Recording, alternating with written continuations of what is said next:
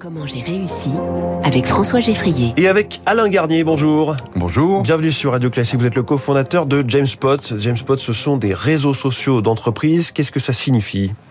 Bah, c'est ça quoi signifie que- d'entreprise bah, en fait, on s'est tous retrouvés depuis des années de, à travailler de plus en plus dans le digital. Et donc, en fait, il faut travailler mieux ensemble, collaborer, y compris à distance. Euh, on le voit avec le travail hybride, on le voit avec le télétravail. Donc, les réseaux sociaux d'entreprise, c'est des nouveaux systèmes qui permettent justement de décloisonner, de partager l'information, d'envoyer des messages rapides, des documents, travailler ensemble. Voilà, c'est ça les, les outils, ce qu'on appelle les digital workplace. Et quelle est la différence entre ça et les mails, les visios qu'on connaît déjà, qui sont présents dans toutes les entreprises, Bien notamment sûr. depuis le Covid? Bah, en fait, le- les, les- si on prend par exemple le mail, c'est un outil individuel.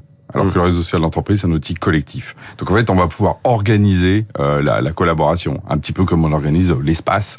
Euh, là où en mail, en fait, bah, chacun fait ce qu'il veut avec ses mails. Hein. Vous savez bien, on envoie d'ailleurs des mails un peu à tort à travers souvent. C'est pas très adapté finalement l'outil mail qu'on utilise à longueur de journée. Mais on en oui. reçoit 100, 150 par jour et on en envoie mais, beaucoup. mais parce que ça, parce que c'est puissant, parce que c'est individuel, parce que c'est justement la capacité qu'a chacun d'être libre par rapport au digital. Et alors à quoi ressemble votre solution, JamesPot Bah, ça ressemble en fait quand on arrive à un, un, un peu à un portail dans lequel on va arriver, dans lequel on va avoir un flux d'activité, on a les dernières choses sur lesquelles on doit agir, et en fait on est euh, averti de tous ces éléments-là. Puis après il y a des groupes dans lesquels on peut travailler, et puis après on va retrouver des fonctions du type, par exemple trouver une date de, de réunion commune.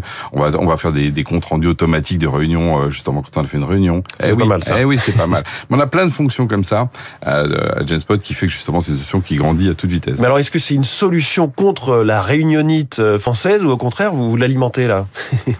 Non, alors justement, non, non, on diminue les réunions. C'est intéressant d'ailleurs. hein. On voit le, le- euh, quand on met en place un système comme ça, on diminue le temps de réunion et surtout on obtient des, euh, des informations qu'on peut partager aux équipes. Ça aussi, c'est différent. C'est Mm. justement le côté collectif. Alors sinon, on fait une réunion, on oublie de prévenir. Hein, souvent, on oublie que la communication est aussi importante que le fait de faire. Et ce qui vous différencie des autres plateformes du genre, c'est euh, qu'on peut avoir un système vraiment personnalisé sans devoir s'y connaître euh, en code informatique, c'est ça, ça. Ce qu'on appelle le no-code. Ouais. C'est-à-dire que ça permet aux gens maintenant qui sont métiers euh, de fabriquer leur système euh, qui leur ressemble pour mettre leur marque. Parce que sinon, effectivement, tous les outils se ressemblent et en fait, on n'a plus d'adaptation entre euh, la marque, le- l'entreprise et là où on est.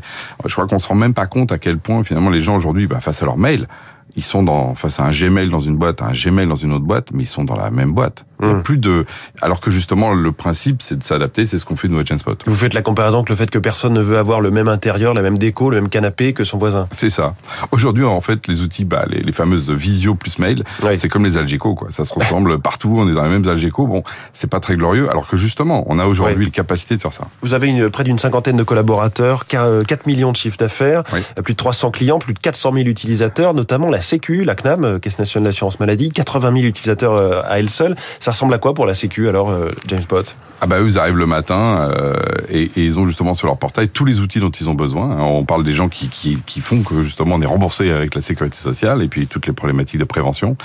Et dans chaque caisse, ils vont avoir d'ailleurs un portail différent parce que justement euh, ça va c'est adapté euh, pour pour chaque département parce que la CNAM c'est la CNAM et ensuite chaque CPAM euh, on connaît bien ça en tant que en tant qu'usager. Alors côté organisation de travail, c'est intéressant parce qu'on peut se dire que vous êtes une entreprise modèle, vous êtes en, en semi-remote, c'est ça C'est- Ouais. C'est-à-dire? Bah, C'est-à-dire qu'en fait, euh, on est, euh, on fait 100% libre. C'est-à-dire les gens soit ils veulent venir au bureau, soit ils restent chez eux, et il n'y a aucune obligation de rien. Euh, ce qu'on appelle justement le semi-remote, parce qu'en fait, on n'est pas non plus à avoir abandonné nos locaux, parce que Mm. je pense que c'est une question aussi de, de garder les pieds sur terre. Euh, mais par contre, on, on laisse la possibilité à chacun d'être en télétravail. D'ailleurs, on a des gens nous qui, qui bossent à Annecy, à Montauban, à Toulouse, Et partout. ça fonctionne toujours aussi bien à la réflexion avec un peu de voilà de délai.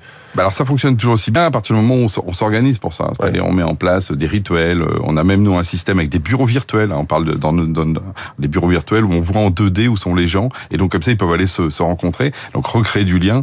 Les outils digitaux sont aussi des solutions hein, face à nos problèmes. Oui. Alain Garnier, je crois que vous êtes tombé dans le numérique vraiment quand vous étiez petit. Euh, le premier ordinateur, vous l'avez réclamé pour vos 14 ans. On était en 1983. Je me demande à quoi ressemblait un ordinateur à l'époque. Ah à l'époque c'était tout petit. Euh, il Ah fallait que rajouter- j'allais dire, ça remplissait une salle. Non, pas du tout. Non, mais c'était c'était juste des, des petits composants, mais par contre il fallait avoir une télé pour que ça marche, parce Ah oui, qu'en fait à l'époque il n'y avait même pas d'écran, hein, faut pas oublier que ça.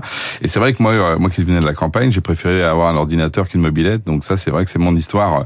Elle démarre là, et à partir de là, c'est une passion, hein, une passion dans le digital depuis toujours. Et vous avez aussi dans les dans les moteurs de recherche sémantique des agents intelligents. Là aussi, je vais vous demander de, de traduire ce que ça signifie. Bah, il faut il faut se replacer avant Google. Hein, ok, ça existait. Hein, pour donc avant 98. voilà, avant 98. Donc euh, et là là, on a le web qui est là avec de plus en plus d'infos. Euh, et comment on fait pour les chercher? Bah, en fait, nous, ce qu'on a construit, c'est justement un agent intelligent. C'était ça. Moi, j'étais plutôt chercheur, innovateur, on dirait aujourd'hui, euh, pour tout simplement que des agents euh, automatiques fassent à la place ce qu'on fait. C'est-à-dire que vous ouvrez une page, vous dites ah c'est ça, je clique ou je clique pas oui. pour chercher. Bah, en fait, ils faisaient ça à votre place. Et au bout d'un moment, vous le laissiez travailler et puis vous donnez les bons résultats. L'indexage, c'est Exactement, l'indexation. Sauf que euh, après Google, ce qu'il a fait, c'est qu'il a mis tout ça tous les sites. Mais du coup, de, à nouveau, on retrouve un peu quelque chose qui, qui est dans mon histoire.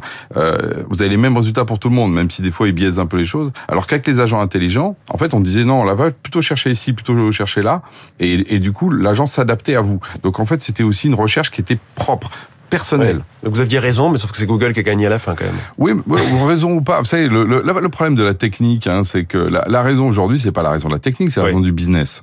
Donc euh, en fait, c'est pas c'est ça qui marche. C'est ça qui marche. Donc après, euh, et d'ailleurs on se rend compte, par exemple, si on prend les réseaux sociaux grand public, on le voit avec Facebook, qu'il y a plein de problèmes euh, démocratiques derrière tout ça. Euh, donc en fait, est-ce qu'ils ont raison? Sans doute pas. Par contre, est-ce qu'ils font de l'argent? Oui. Donc est-ce que du coup, c'est plutôt ça aujourd'hui qui prend le pas? Sans doute. On voit aussi les questions qui se posent autour de Twitter en ce moment avec la fameuse certification de comptes qui ont simplement payé pour s'appeler Tony Blair ou George Bush et, ça, et, dire n'importe quoi. Et d'ailleurs, du coup, il se passe n'importe quoi. Mais on voit bien qu'à nouveau, on a donné dans les mains de quelqu'un. Donc, en fait, on s'aperçoit, et moi, c'est quelque chose de, de, formidable. Le digital, il est passé de ouais, informaticien et on, on s'en moquait. Quoi. Moi, quand dans les années 80, c'était pas un métier glorieux. Moi, ouais. d'ailleurs, on m'a dit, mais attends, quand même, pourquoi tu fais ça? Enfin, je veux dire, bon, tu pourrais faire mieux, quoi. les grandes écoles, c'est quand même pas fait pour être informaticien. Et puis, euh, aujourd'hui, euh, c'est quand même qui dominent le monde quelque part. Alors d'ailleurs, on leur donne trop de pouvoir. Oui. Merci beaucoup Alain Garnier, cofondateur de James Pot dans Comment j'ai réussi ce matin sur Radio Classique. Il est 6h52, on va, on va au Pakistan dans une seconde.